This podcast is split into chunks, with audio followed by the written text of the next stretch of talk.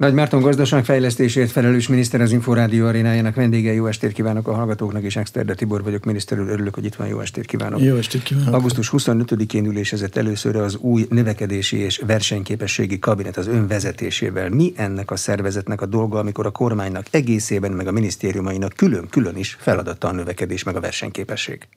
Ugye egyrészt a kabinetrendszer úgy működik, ebből van jelenleg három kabinet, a gazdasági kabinet, a stratégiai és családügyi kabinet, illetve a növekedés és verseny képességi kabinet, tehát három kabinet, ami a kormány munkáját egyszerűsíti, ami azt jelenti, hogy a miniszterek munkáját fogja össze, és döntéseket készít elő, de hogyha egyhangú döntést tud hozni, akkor lényegében a kormányra már nem kell fölmennie ezeknek a döntéseknek.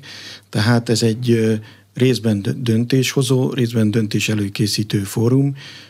Nagyon sok olyan ügyben, ebben az esetben növekedés és versenyképesség ügyben, ami segít abban, hogy a gazdaságunk a jelenlegi helyzetből a lehető leggyorsabban kerüljön ki.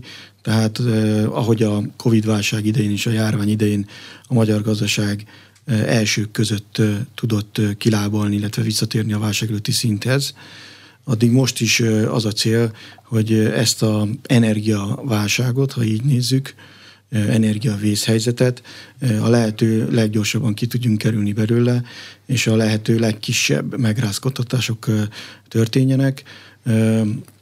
Ez a cél, és ahogy a címében is benne van, ehhez növekedés kell, a növekedésünket a lehető legmagasabbra kell tolni. Ez a jelenlegi helyzetben úgy is értelmezhető, hogy a növekedésünk lassulni fog, de a lehetőleg a legkisebb mértékben lassuljon, ha pedig vége a háborúnak, vége az energiaválságnak, akkor a lehető leggyorsabban tudjon repülőrajtot vetni és ki robbanó formában visszatérni egy korábbi lényegében 4-5 százalékos éves átlagos ütemhez. Első ülésen az egyhangú döntések voltak többségben, vagy van még valami, ami kormány döntésre vár? Itt mindig kompromisszumos döntések vannak, tehát minden miniszternek a a beleegyezésekkel, ha vannak vitás kérdések, akkor mindig e, kormányra küldjük tovább az anyagokat. Hírek szerint több nagy befektető magyarországi beruházásának támogatásáról döntöttek. Ez azt jelenti, hogy ez eldőlt. Milyen nagy befektetőkről van szó? Ugye alapvetően most e, a névsort nem szeretném felsorolni. E, ugye a, a, az egész gazdaságpolitikában azért hangsúlyoztuk jelenleg, hogy bár az állami beruházások azok visszavágásra kerülnek, egy csomó beruházás leállításra kerül, illetve pontosabban mondva elhalasztásra 2024-2025-re, tehát átütemezzük őket, addig a magánberuházások esetén ilyen nem történik. A beruházási rátánkat 27 közelében, tehát legalább 25% fölött, de jó lenne azért a múltbeli, ez elmúlt két év átlagának megfelelő 27% közébe tartani. Ehhez magánberuházások kellenek. Ezek a beruházások lehetnek akár 1 milliárd forintos beruházások, lehetnek 10 milliárdosok, vagy akár 100 milliárdosok. A lényeg az, hogy minden olyan beruházás, ami addicionális, magyarán nem valósulna meg csak állami segítséggel, azt kell támogatni, és ez ezt az addicionalitást keressük minden beruházás mögött, illetve az, hogy az iparstratégiával beillik-e. Ilyen döntések születnek, de a vége minden esetben az, hogy a beruházás által vezérelt növekedés megmaradjon, hiszen pont ez a lokális kivételnek az alapja, ettől lehetünk a válságban is lokális kivételek, ezért lehetünk válság ellenállók. A támogatás az a tipikusan pénzt jelent az állam részéről, vagy a gazdasági környezet megfelelő hajlítását? Nem, ez alapvetően pénzt jelent az állam részéről.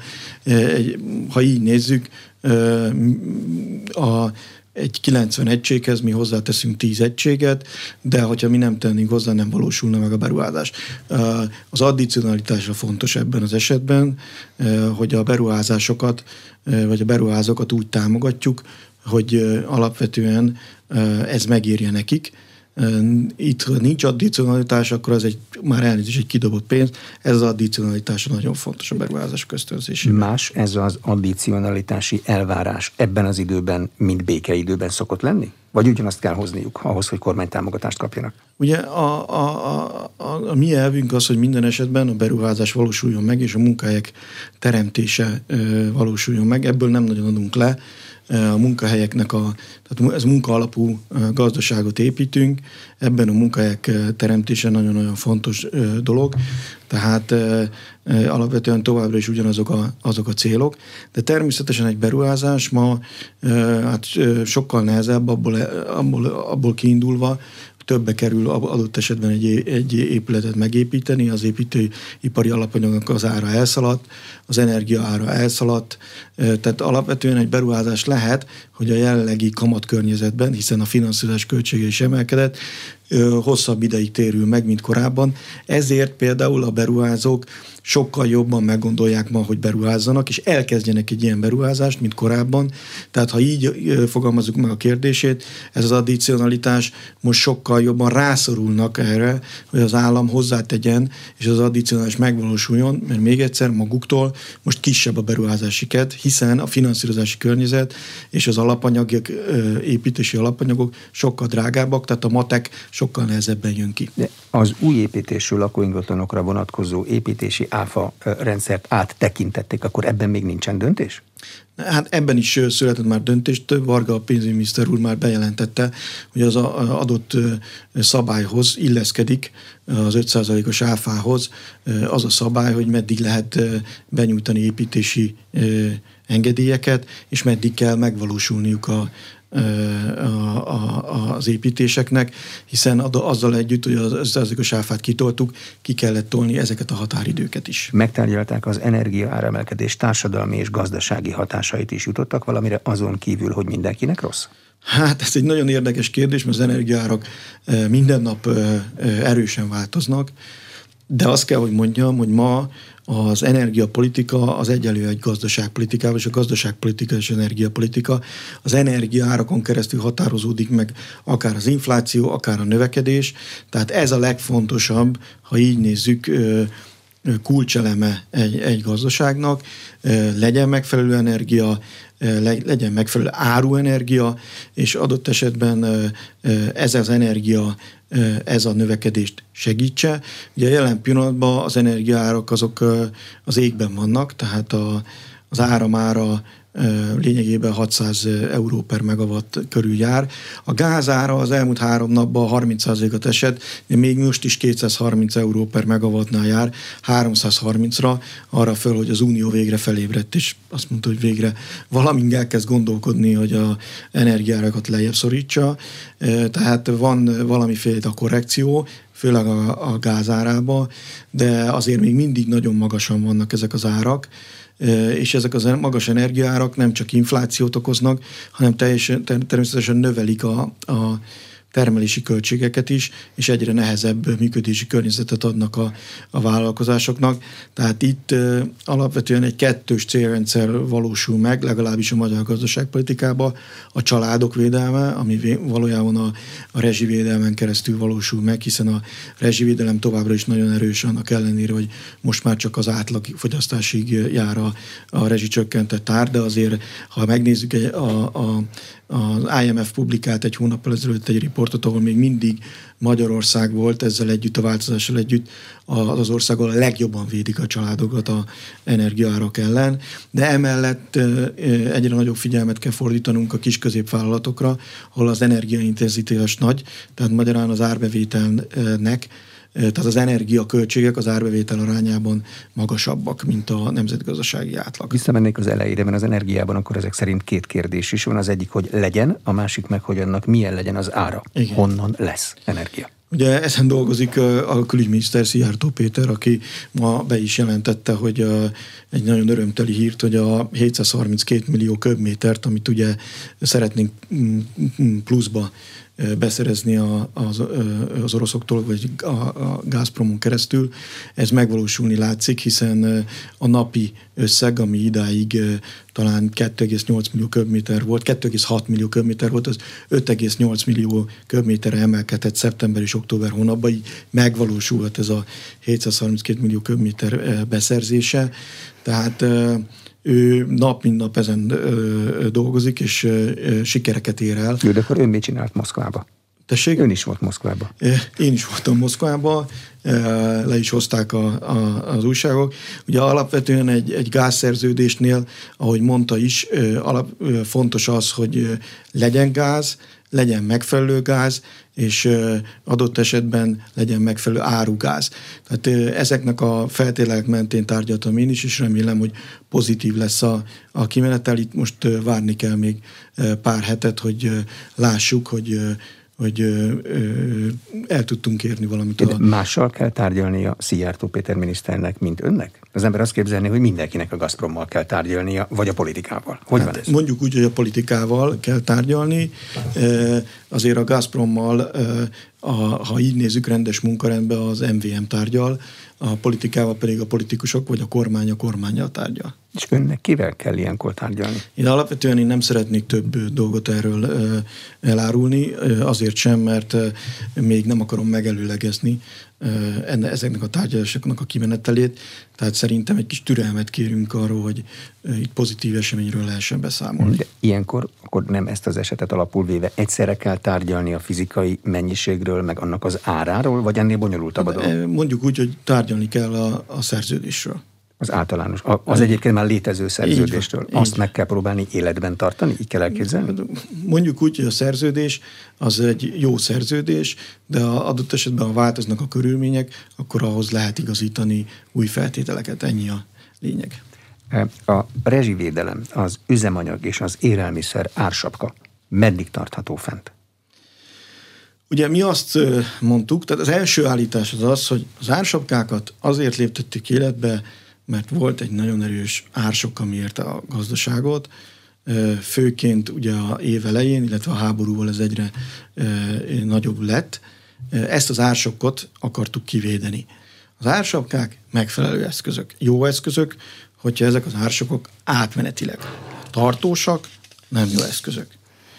Én azt, gondol, azt gondolom személy szerint, hogy az ársapkák betöltötték azon szerepüket, hogy a átmenetiséget, tehát az, hogy egyszerre ne essen mindenkire rá ez a hatalmas ársok, azt megakadályoztuk. Ugyanakkor ezeknek a fenntarthatósága egyre nehezebbé válik, hogy haladunk előre, és ezek az ársokok, ezek tartósnak bizonyulnak, egyre drágábbak válna, egyre drágábbá válnak, adott esetben azok részére, akik ezt megfizetik, ugye a rezsicsökkentést az az állam fizeti, a, a, a élelmiszert az élelmiszer kereskedők fizetik, kiskereskedők fizetik, a, a benzint, a, illetve a gázolajt a MOL fizeti, a kamat ö, ö, ö, sapkát vagy kamat stoppot pedig a bankok fizetik. Tehát minden esetben itt mérlegelni kell a, az, hogy fent tudjuk-e tartani. Sajnos az infláció még nem tetőzött, nem fordult le, főleg az energiaárak tovább emelkedtek az elmúlt időszakban, tehát még nem látjuk az inflációnak a, a, a tetejét, tehát az infláció oldaláról kell ezt mérlegelni, és a fenntarthatóság oldaláról kell mérlegelni. A rezsicsökkentésnél már léptünk, igaz szűkítettük, de továbbra is nagyon erős támogatással állunk rendelkezésre, és védjük a családokat. Mint mondtam, a világon az egyik legnagyobb, sőt a legnagyobb az IMF felmérése szerint ez a védelem.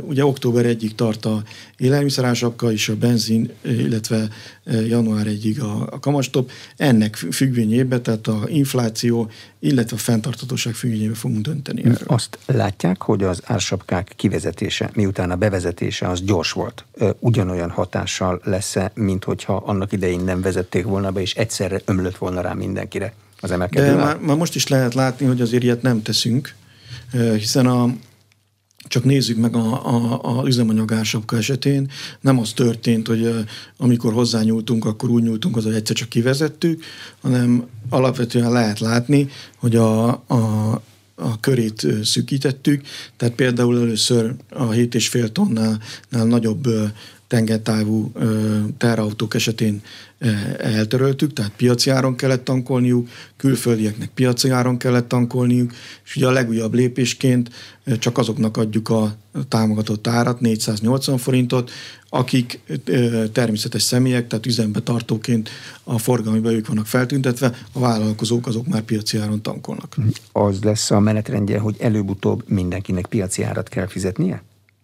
Hát előbb-utóbb a, az ársapkáknak meg kell ö, szűnnie. Tehát ha ez a kérdése, az ki kell vezetni. Ez egy nem egy piacbarát lépés, piacidegen lépés, és ki kell vezetni az ársapkákat. Az a kérdés, hogy ezt milyen gyorsan lehet, és hogyan tudjuk visszavezetni a, a, a piacra lényegébe az ügyfeleket, tehát hogy piaci áron találkozzanak a, a, az árukkal. Mitől akár üzemanyag esetén, akár élelmiszer esetén. Mitől függ az, hogy ezt mikor lehet visszavezetni? A fogyasztók hozzáállásától? A fogyasztók egy része azt mondja, hogy legyen már végre piaci ár, mert akkor legalább mindenhol lesz mindenféle üzemanyag, amit én, én nem akarok vásárolni. olyan biztos, hogy ezt mondják. Sokan ezt mondják. E, de alapvetően itt ugye azt lehet látni, és ez, ez is, hogy az ársapkák, főleg ugye a benzin esetén, hiszen nem nálunk állítjuk elő, hanem importáljuk nagy részt, ugye a nyersolajat ebben az esetben, nem csak nálunk, de különben az egész Európában már szűkösséget okoz, főleg a, a gázolaj esetén.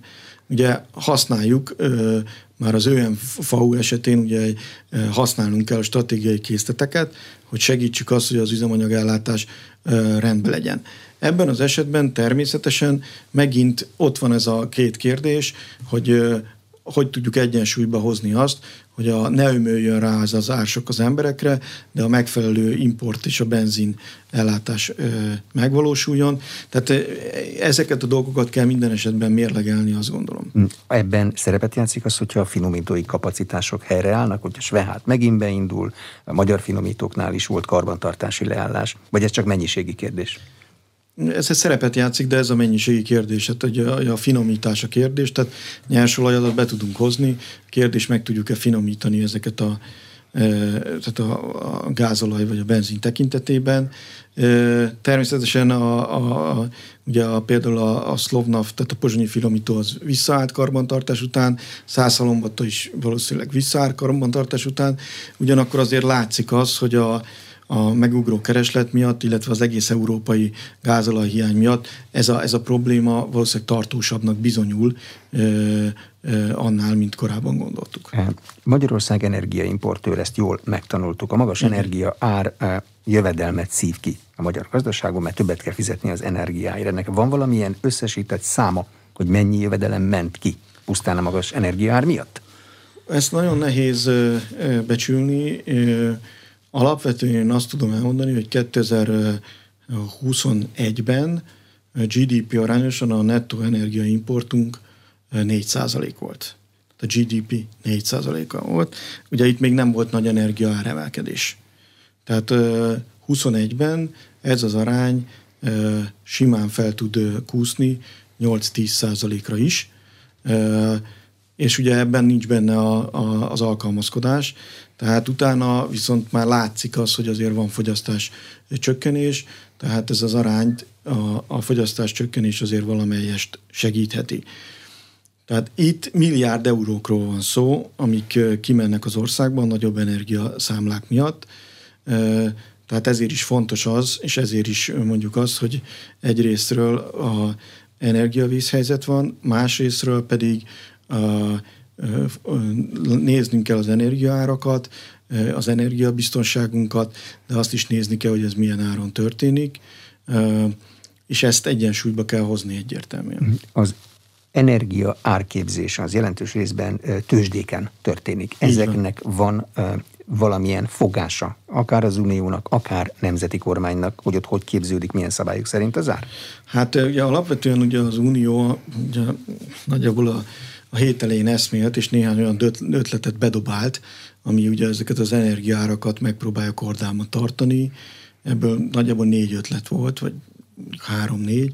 Az egyik az ársapka, amit mi is ismerünk, de ez egy kontinentális ársapka, tehát Európai Unióra vetett ársapka, akár az áram esetén, akár a gáz esetén, extra profitadó, illetve a, a, az áramárának elválasztása a gáztól.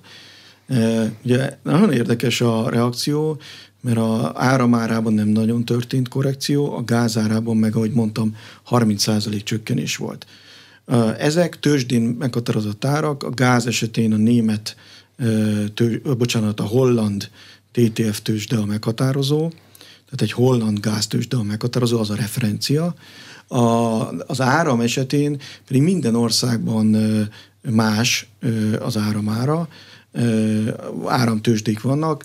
A referenciárat Németországot és Franciaországot szoktak említeni, de valójában az áramára nagyon eltérő. Tehát még a gázára egy kicsit jobban harmonizált, és a holland tőzsdét szokták használni, áramárnál nagyon-nagyon eltérő országokként. És ezért nagyon problémás az a kiszivárgott vélemények, mert például áram ára sapkát rakni úgy, kontinentális sapkát, hogy országénként különböző az áramár, hát ez egy kicsit ilyen meggondolatnak hajlik. A gáztól elválasztani az áramárát, ez már egy jobb ötlet, ez egy régi új ötlet, arról szól, hogy az áramot 30%-ba állítjuk elő gáz erőművekben, viszont 70%-ban másban, például atomenergia, víz, szél, napenergia, és ezeknek az önköltségei sokkal alacsonyabbak. Tehát nagyjából, most itt szakaszban mondva, 30-tól 60 euró per megawattig elő lehet állítani áramot, miközben 600 megawatt per óra, tehát több mint tízszerese a valódi áramár. Ha az önköltségre rátennénk egy marzsot, hogy mennyi az, amit tisztességesen kereshetnek a energiatermelők, és nem az árat korlátoznánk, hanem a marzsot, az egy sokkal hatékonyabb fellépés lenne, és ez egy jó ötletnek tűnik.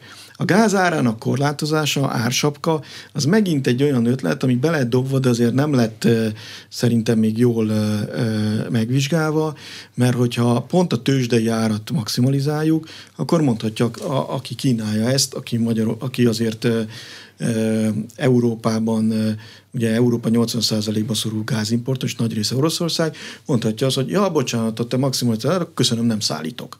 Tehát lehet, hogy Norvégia azt fogja mondani, hogy oké, okay, bevállalok egy bukót, de Oroszország azt mondja, hogy nem szállítok. Na most ebben az esetben ez egy indirekt gázembargó Oroszországgal szembe, főleg úgy, hogyha ezt az árat alacsonyabban határozzuk meg, mint a piaci ár, tehát még egyszer ki kényszeríti az orosz gáznak a leállását, nem úgy, hogy nem lehet behozni, hanem árszabályozáson keresztül lényegében indirekt módon eltűnik. Tehát én azt gondolom, hogy itt is nagyon óvatosan kell eljárni, mert ilyen lépés esetén, ha ezt váltja ki, az, az, azt nem szabad megengedni. Jó, de hát ez nem volt előre látható, amikor legutóbb itt volt, azt mondta, hogy, ne, azt mondta, hogy nem kell nagyon csodálkozni, hogyha a következő menetben a gáz kerül terítékre, mint embargózó termék. Értem, de az egy vörös posztó. Tehát a, a, a, a, már az olajembargó is az volt, de találtunk egy kompromisszumot.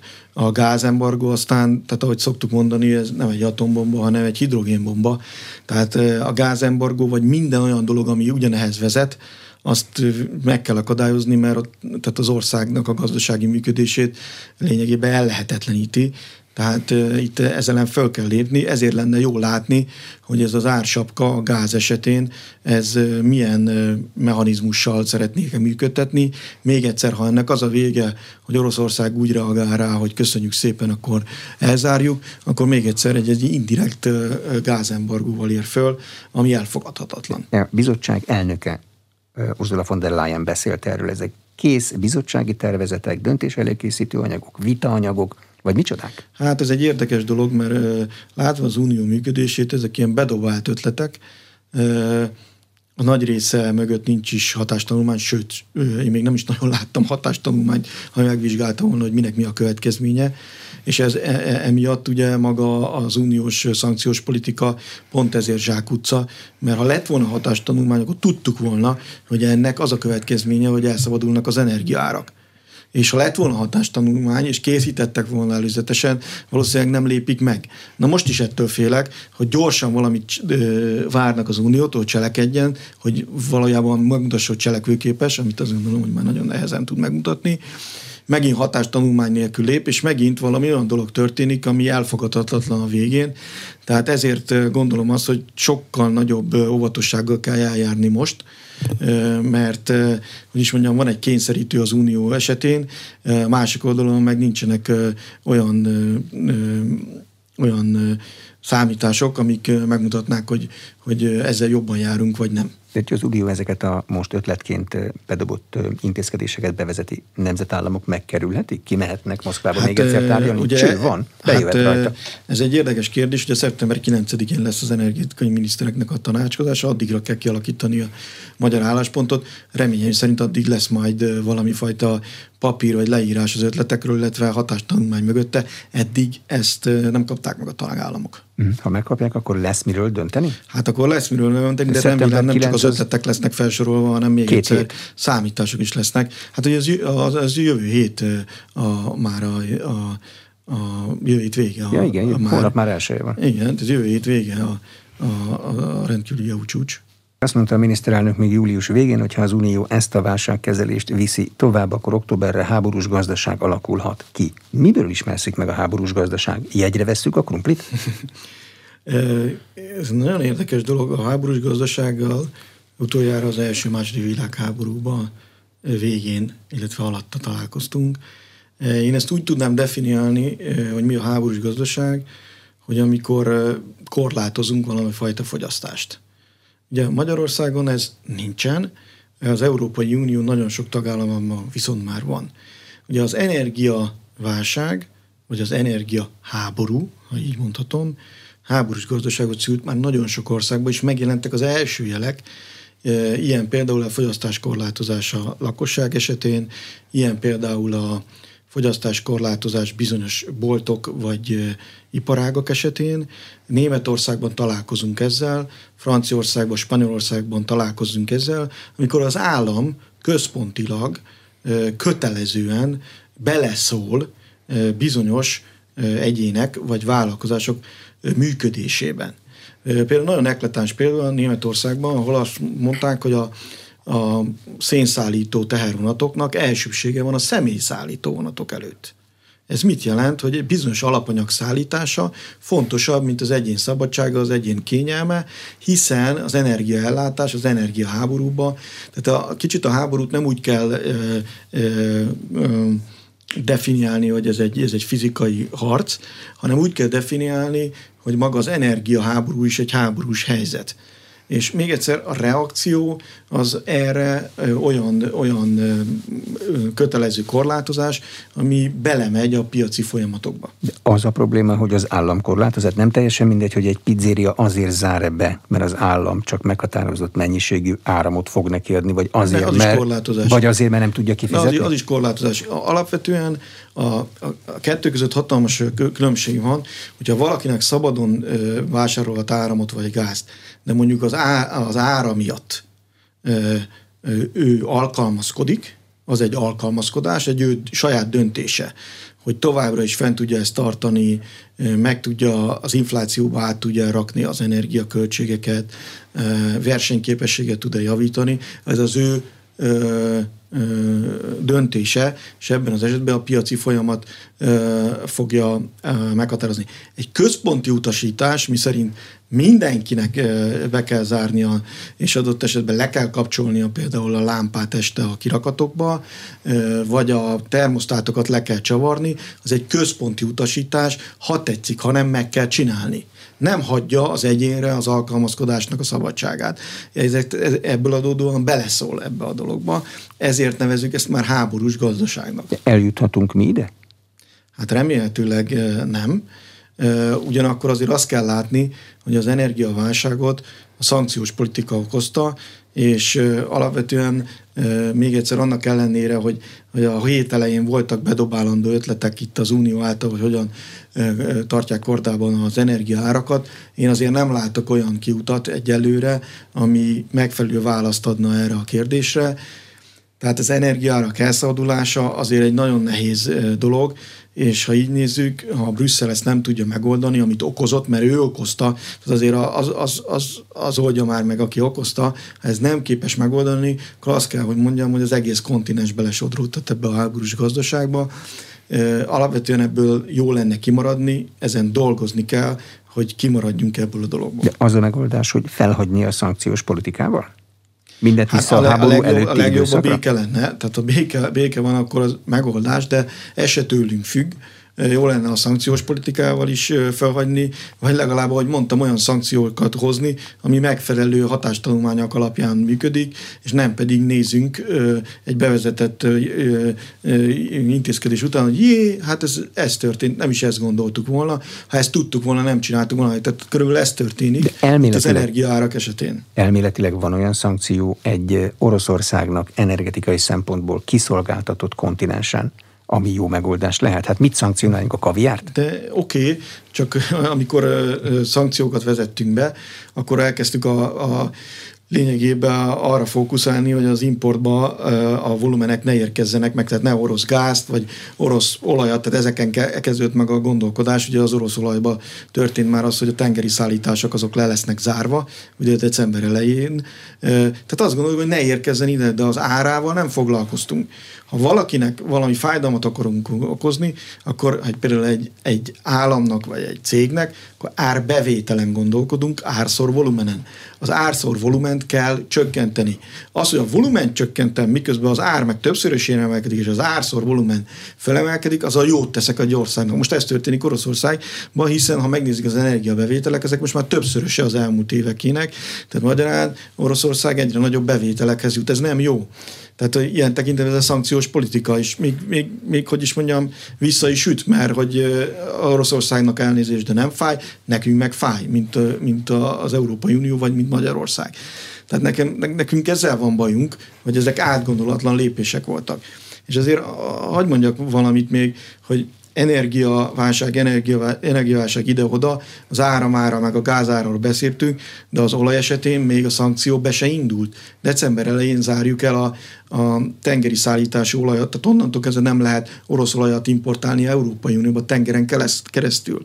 Én nagyon kíváncsi vagyok, hogy december elejétől kezdve mi fog történni. Mi fog történni az olajárával. Mi fog történni az, hogy megfelelő olajat tudunk behozni. Hiszen még egyszer olajszankció még nincs. December elejétől lesz az megoldás volna, ha kiépültek volna a helyettesítő kapacitások? Hát... Tehát ez volna az elméleti megoldás? Tehát, ugye alapvetően bontsuk ketté a dolgot, jó? Ugye, egyrészt senki nem számított a háborúra, a reakciók is emiatt gyorsnak kellett lennie.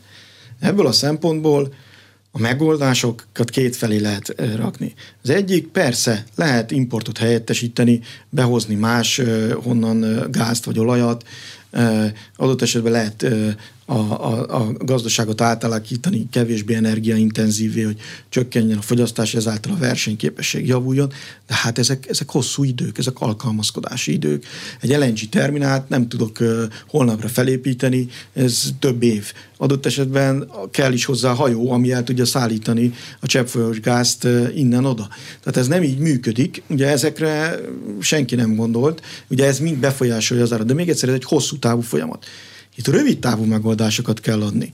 És például rövid távú megoldás az áramárának elválasztása a gázártól. Az egy jó megoldás. A kontinentális ársapkák nem jó megoldások. Nemzeti szinten lehet célzott ársapkákat ö, ö, ö, bevezetni, mint például Magyarország, az lehet sikeres, de kontinentális ársapkát nem, főleg olyan termék esetén, mint a gáz, hogy 80%-ban importál az Unió. Tehát vannak megoldások, de ami a legfontosabb, és ezt szerintem teljesen figyelmem kívül van hagyva, hogy jelen pillanatban ugye az árak a tőzsdén határozódnak meg, energiatőzsdén. Az energiatőzsdéknek a konszolidáció nem valósult meg. Minden országnak van saját energiatőzsdéje. Nincs egy nagy energiatőzsde ha nézzük az áramot. Talán a gáz esetén a holland az irányadó, de nagyon sok energiatősde van. A felügyeletet különböző, áll, a, a különböző országokban különböző intézmények látják el, minisztérium, energiahivatal. És ami a legrosszabb, hogy ezeknek a, ezeknek a tehát ezek nem szabályzott ö, keretek, másrésztről most jelen pillanatban a spekulánsok játszanak. Játszanak, nagy erőkkel játszanak. Rángatják az árakat. Nincs likviditás a piacon, hiszen a kínálat lecsökkent. A kereslet meg emelkedik. És a, a spekulánsok röhögve rakják arrébb 20-30 százalékra egyik napról a másik napra az árat. Tehát ezt nem szabad engedni. Addig a, még a Lehman Brothers esetén megtanultuk, hogy a pénzügyi piacot beleértve a bankrendszert is szabályozzuk meg és keretek közé tegyük, az energiapiaca mi van? Ez egy teljesen szabályozatlan piac, beleértve a tőzsdét, energiatőzsdét, energiakereskedőket, vagy energiatermelőket. Teljesen szabályozatlan piac. Mi lesz a forinttal? Kezdünk hozzászokni e- ehhez a rángatózáshoz, amit elegánsan volatilitásnak hívnak. Ugye a forint árfolyamát alapvetően három dolog befolyásolja. Az első a dollár. Ha a dollár erősödik, akkor a forint gyengül. Ebben a konstellációban ugye a Fed, az amerikai jegybank szerepét betöltő intézmény kamatpolitikája, illetve az Európai Központi Bank kamatpolitikájának a relációja határozza meg. Jelen pillanatban az LKB tartózkodik, hogy gyorsítson a kamatemelés cikluson, a Fed viszont tovább akar emelni, ezért a dollár valahol a paritás körül mozog, tehát egy az egybe váltják. A másik ilyen dolog a Magyar Nemzeti Bank kamatpolitikája. Láttuk, hogy továbbra is határozottan kamatot emel, és ezek a kamatemelések ezek pozitívan hatnak az árfolyam stabilitására is. A harmadik pedig az energiaárak alakulása. Ha az energia drágul, akkor a forint leértékelődik. Ha az energia olcsóbb lesz, akkor a forint ö, ö, ö, tud stabilizálódni és erősödni. Jelen pillanatban 400 köré vissza tudtunk menni, mind a három dolog segített ebben a kérdéskörben. A jegybank kamatpolitikája, az energiáraknak most jelentős csökkenése, de kérdés az, hogy ez hosszú távon mit fog jelenteni, mert azért e, például a Gazprom vezetője ma nyilatkozta, hogy azért egy 400 euró körüli TTF ár az, ami reális, miközben 230-on vagyunk. Tehát mindez a dolog azért még aggasztó, és azt kell, hogy mondjam, ez a volatilitás valószínűleg fönn fog maradni. Sajnos jelentős a külső globális hatás, és ez, ez, a, ez a globális hatás azért begyűrűződik, és ez jelentős volatilitást okoz a forint árfolyamában. Egy saját kézben látszó eszközünk mutatkozik, az a Magyar Nemzeti Bank eh, kamatpolitikája. Az összes többit nem tudjuk befolyásolni. Hát a, a sérülékenységünket közbehozni tudjuk csökkenteni, ugye ezért van az, hogy a, a, a nagyon-nagyon ragaszkodunk a költségvetési prudenciához, a, idén a 4,9%-os GDP aranyos hiányhoz, jövőre pedig a 3,5-hez. Tehát alapvetően azért itt nagyon fontos az, hogy az elszálló energiárok mellett ami azért folyófizetési mérleg problémát okozon, a fiskális politika rendben legyen. Tehát, hogyha azt nézzük, hogy a kormánynak mi a házi feladata, neki az a házi feladata, hogy az a nagyon jó track record, tehát a elmúlt években megszerett hitelesség, amit a fiskális politika prudenciáról mutatott, az fenntartsa, és ez fönn is fogja tartani ez ugyancsak vörös posztó, tehát 4,9 százalék, jövőre pedig 3,5 százalék a GDP-res hiány, hatodik, szakad, hatodik ha szakad. Ugye ezért van az, hogy a, e, sajnos a rezsiből, a rezsivédelemből valamelyest vissza kellett lépnünk, hiszen az emelkedő energiák már árak mellett e, ezt, ezt nem lehetett finanszírozni, de még egyszer azért a visszalépés azért nem jelentős, és nemzetközi hasonlításban még mindig a legnagyobb védelmet adjuk a háztartásoknak az energiárak ellen. Mit figyelnek a külföldi elemzők Magyarországon? Ezt az eltökéltséget, a kockázati felárakat, mint a 2008-as válság idején, mi számít most? Ugye a, alapvetően a, a monetáris politika eltökéltsége mellett ami az inflációs célkövetést jelent, és az infláció leszorítása melletti elköteleződést, a fiskális politikának a prudenciáját, illetve az uniós megállapodást figyelik. Ez a harmadik, ez nagyon-nagyon fontos, hiszen az uniós pénzeket egyrészt jár nekünk, másrésztről, hogy a kormányzat és a többi miniszter kommunikációs megerősíti, mindent meg fogunk tenni annak érdekében, hogy az uniós megállapodás megszülessen. Ez a pénzre nem csak, hogy szükségünk van, hanem jár is nekünk, beleértve a helyreállítás alappénzét, és beleértve a kohéziós pénzeket inflációs pálya. Milyennek látszik most az ön székéből? Ez, ez egy nagyon-nagyon nehéz kérdés, mert hogyha azt nézzük, évelejéhez képest mindenki tévedett, mindenki tévedett abba, hogy hol fog az infláció tetőzni. Mindig hamarabb várta, aztán közben a, ez a tetőzés ez későbbre tolódott. Ugye ma jöttek ki az eurozónás inflációs adatok, amik kicsit magasabbak lettek, mint a várakozás de, de, de azért magasabb lett, és nem mutatja a tetőzés jeleit. Tehát azt kell, hogy mondjam, hogy még mindig várunk arra az időpontra, amikor az infláció lefelé fordulhat. Ugye Magyarországon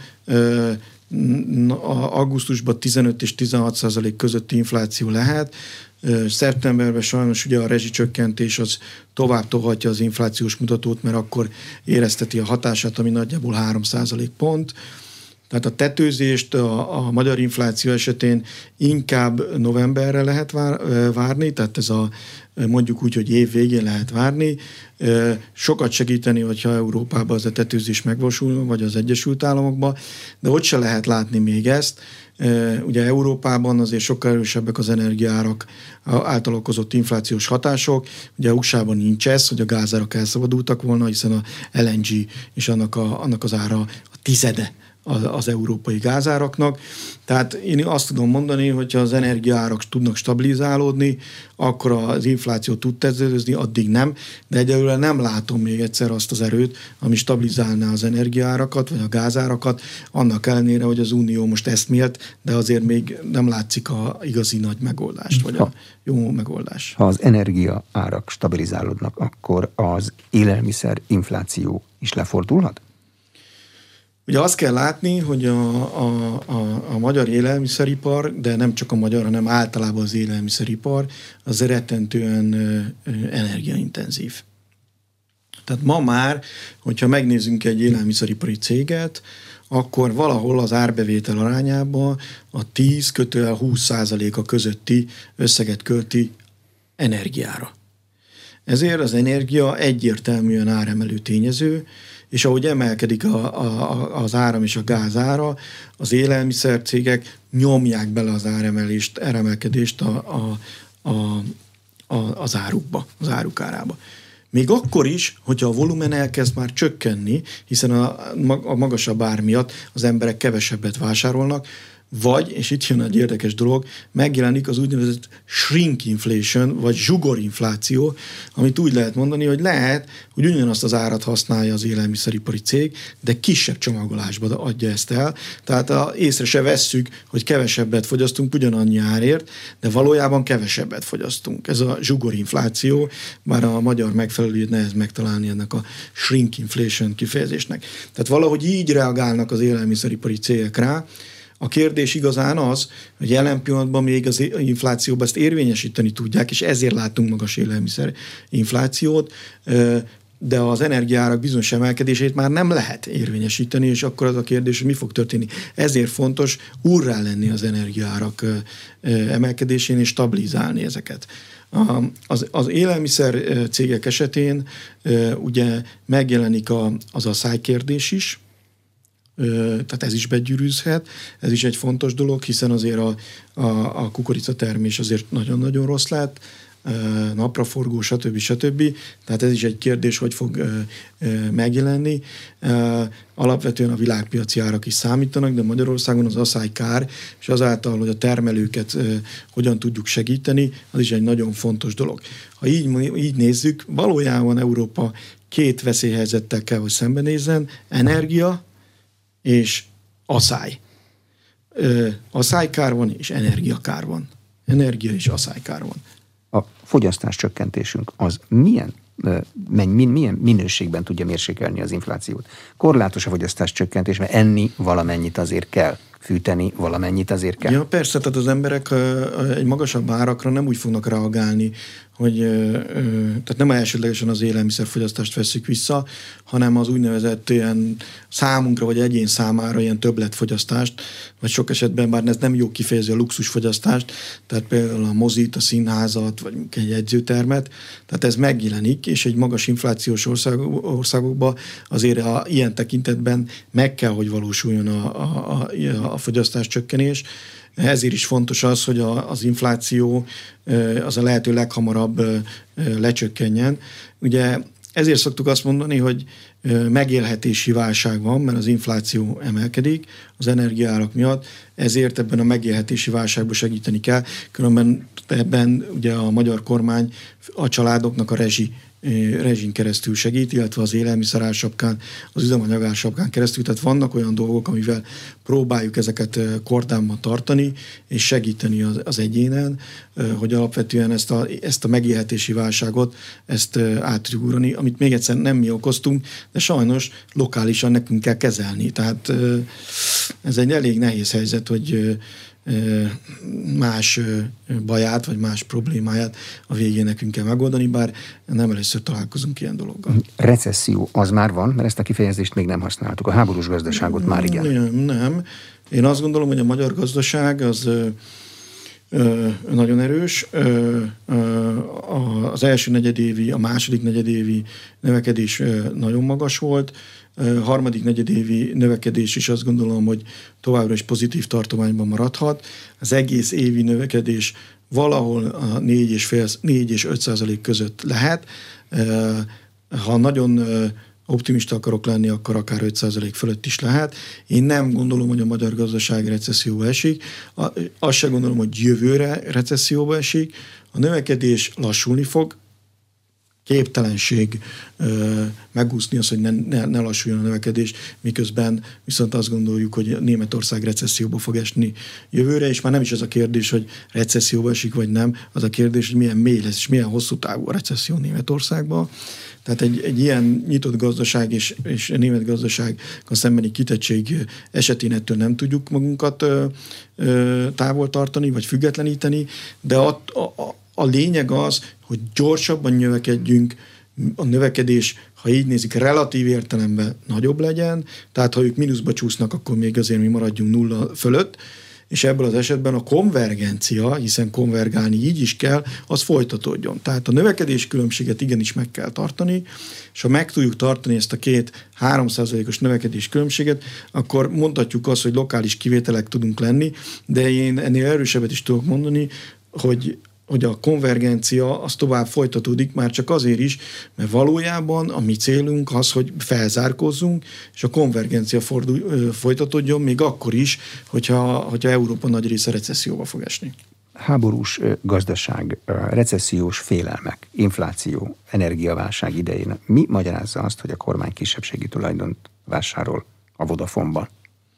Ugye egyrészt kisebbségi tulajdont vásárol a Vodafone-ba, de egy egy magyar cég eh, mellett, eh, aki 51%-ot vásárol, ugye a Forágyi, eh, alapvetően egy stratégiai ágazatban, egy, ha így nézzük, erős nemzeti bajnokot építve, hiszen ezzel a szereplő második szereplővé válhat a telkó piacon, vagy ha így nézzük a, a, az informatikai piacon. A, ilyen tekintetben nagyon fontos az, hogy ezeket a céljainkat ne adjuk föl, hogy a bizonyos stratégiai ágazatokban visszaszerezzük a, a magyar tulajdon jelenlétét. Ugye azt kell látni, hogy ilyen cégek nem minden évben eladók. Ez nem így működik. Hogy egyszer csak úgy gondoljuk, hogy hopp, oda megyünk a másikhoz, és most megveszik a másikat. Ez nem így működik. De igazok azok a sajtóhírek, hogy olyan jó ajánlatot tettek a Vodafone-nak, amit egyszerűen nem lehetett visszautasítani. Ez, ez, nem, ez nem így működik. A, el kell, hogy mondjam, hogy nagyjából minden évben vannak ilyen ajánlatok különböző szektorokba, amikor magyar szereplők, akár az állam, vagy akár a magyar szereplők megpróbálják a külföldi tulajdon kivásárolni. És lehetnek jók vagy nem jók az ha a stratégiai iparágban ő se fogja feladni, a regionális jelenlétét ő se fogja feladni, és egy csomó visszautasítás van ebben az esetben, tehát ha ezt kell, hogy mondjam, hogy tíz évente eladó egy ilyen stratégiai iparágban, egy ilyen stratégiai jelentőségű cég, mint a Vodafone, én azt gondolom, hogy erre le kell csapni. Tehát ez egy, ez egy, hogy mondják, kivételes alkalom. Lehet, hogy most eladó, jövőre meg nem lesz eladó. Miért kisebbségi részre megy a kormány? Miért nem 51 ra Akkor végképp ő mondhatná meg, hogy mi van a hát, cég táján. Szóval én a kormány tagja vagyok, szeretem az állam működését, azért jobb, ha piacra hagyjuk a döntéseket, és a, a piacot hagyjuk működni. A Forágyi megfelelő menedzsmenttel, kreativitás és felkészültséggel rendelkezik, ismeri a piaci viszonyokat, piaci körülmények között működik, hagyjuk rá a döntést, az állam ebben az esetben inkább legyen csendes társ. További ilyen tervek vannak még a csőben? Hogy ne lennének? Azt gondolom, hogy... A, a bankszektor a, megvan. Médiaszektor á, megvan. Hát azért a, azért a bankszektor megvan, de azért még mindig jelentős a banki licenszek száma. Egy 10 milliós országhoz képest azért még mindig azért 35-40 banki licensz van kint, működő bank van kint, és én azért nem tettem le róla, hogy öt nagy bank kell csak. A biztosítói szektor egyáltalán nem konszolidálódott, tehát ott van még mit tenni. a, a, a, az élelmiszeripari kiskereskedelmi szektor, vagy élelmiszer kiskereskedelmi szektorban nagyon messze vannak a céljaink. A médiában nagyon sokat léptünk előre, a telkóba most sikerül előre lépni, energetikában meg vagyunk, építőiparban meg vagyunk, építőipari alapanyagiparban, tehát alapanyag előállításban, tehát ez a kavicsóder, sehol nem állunk, tehát, hogy rengeteg dolgunk van még, és ezt tovább kell vinni, azt gondolom, ez egy nagyon-nagyon fontos dolog. Már a, a magyar gazdaság megérett a, a, a, arra, hogy az a profit, ami termelődik egyes ilyen stratégiai üzletágakban, az itthon maradjon, ne pedig a külföldi tulajdonos kivigye ezeket. Honnan van egy ilyen bevásárlásra pénz? Ez a 49%-nyi pénz, ez összemérhető a rezsivédelmi alappal. De azért ez alma is körte, a rezsivédelmi alapot a költségvetésből finanszírozunk, a Vodafone vásárlását, legalábbis az állami részt, pedig hitelfelvételből finanszírozunk, teljesen más. Hm, tehát akkor az egy demagóg kérdés volna, hogyha azt kérdezném, hogy akkor miért nem a sorban álló foglalkozási csoportok bérére költenek Igen, ilyen pénzt? Azt hitelből ez nem lehet? kérdés, még egyszer, ez, az egyik ez egy adósság és hitelfelvétel kérdés, a másik pedig költségvetési kérdés, mennyi adót szedünk be, és kinek, kinek osztjuk újra, ez egy jövedelemelosztási kérdés, még egyszer ez teljesen más tészta. Ha sikerül megállapodni az Európai Unióval, akkor az miből fog látszani először? Az mekkora lökést ad? Hol? Ugye alapvetően itt ez két dologról szól, megállapodásról, és megjelenik a pénz, tehát még pénzt is kapunk hozzá. De azt gondolom, hogy a, a megállapodás ténye a legfontosabb, ebben az esetben. A megállapodás azok aláírásokat jelentenek, tehát a helyreállítási alapnál a programnak az elfogadását jelenti, illetve a kohéziós alapnál pedig lényegében a társulási szerződésnek aláírását. És akkor mindenki hátradőlhet? Vagy csak középre helyezheti a testtartását? Attól még a háború háború marad, az infláció infláció marad. Az uniós megállapodás egy nagyon fontos lépés, de nem elégséges lépés egy, egy, egy válságkezés során. Attól még az energiárak nem mennek lejjebb. Attól még a magyar gazdaság finanszírozása és mondjuk az energia mix és az energetikai átállás, ami szükséges, az megfelelő finanszírozással biztosítva lesz, attól még nem fejeződik be a háború, nem oldódik meg az energiaválság, és mindaz a dolog, ami ez az egész szankciós politika okozott, erre nincs megoldás. Ettől függetlenül az ott lesz. Segítség lesz, fontos lépés lesz, elkerülhetetlen lépés lesz, ugyanakkor még egyszer ez nem old meg mindent. Köszönöm a tájékoztatást. Az elmúlt egy órában Nagy Márton gazdaságfejlesztésért felelős miniszter volt az aréna vendége. A műsor elkészítésében Sipos Ildikó szerkesztő kollégám és Módos Márton főszerkesztő vett részt. Köszönöm a figyelmet, Exterde Tibor vagyok.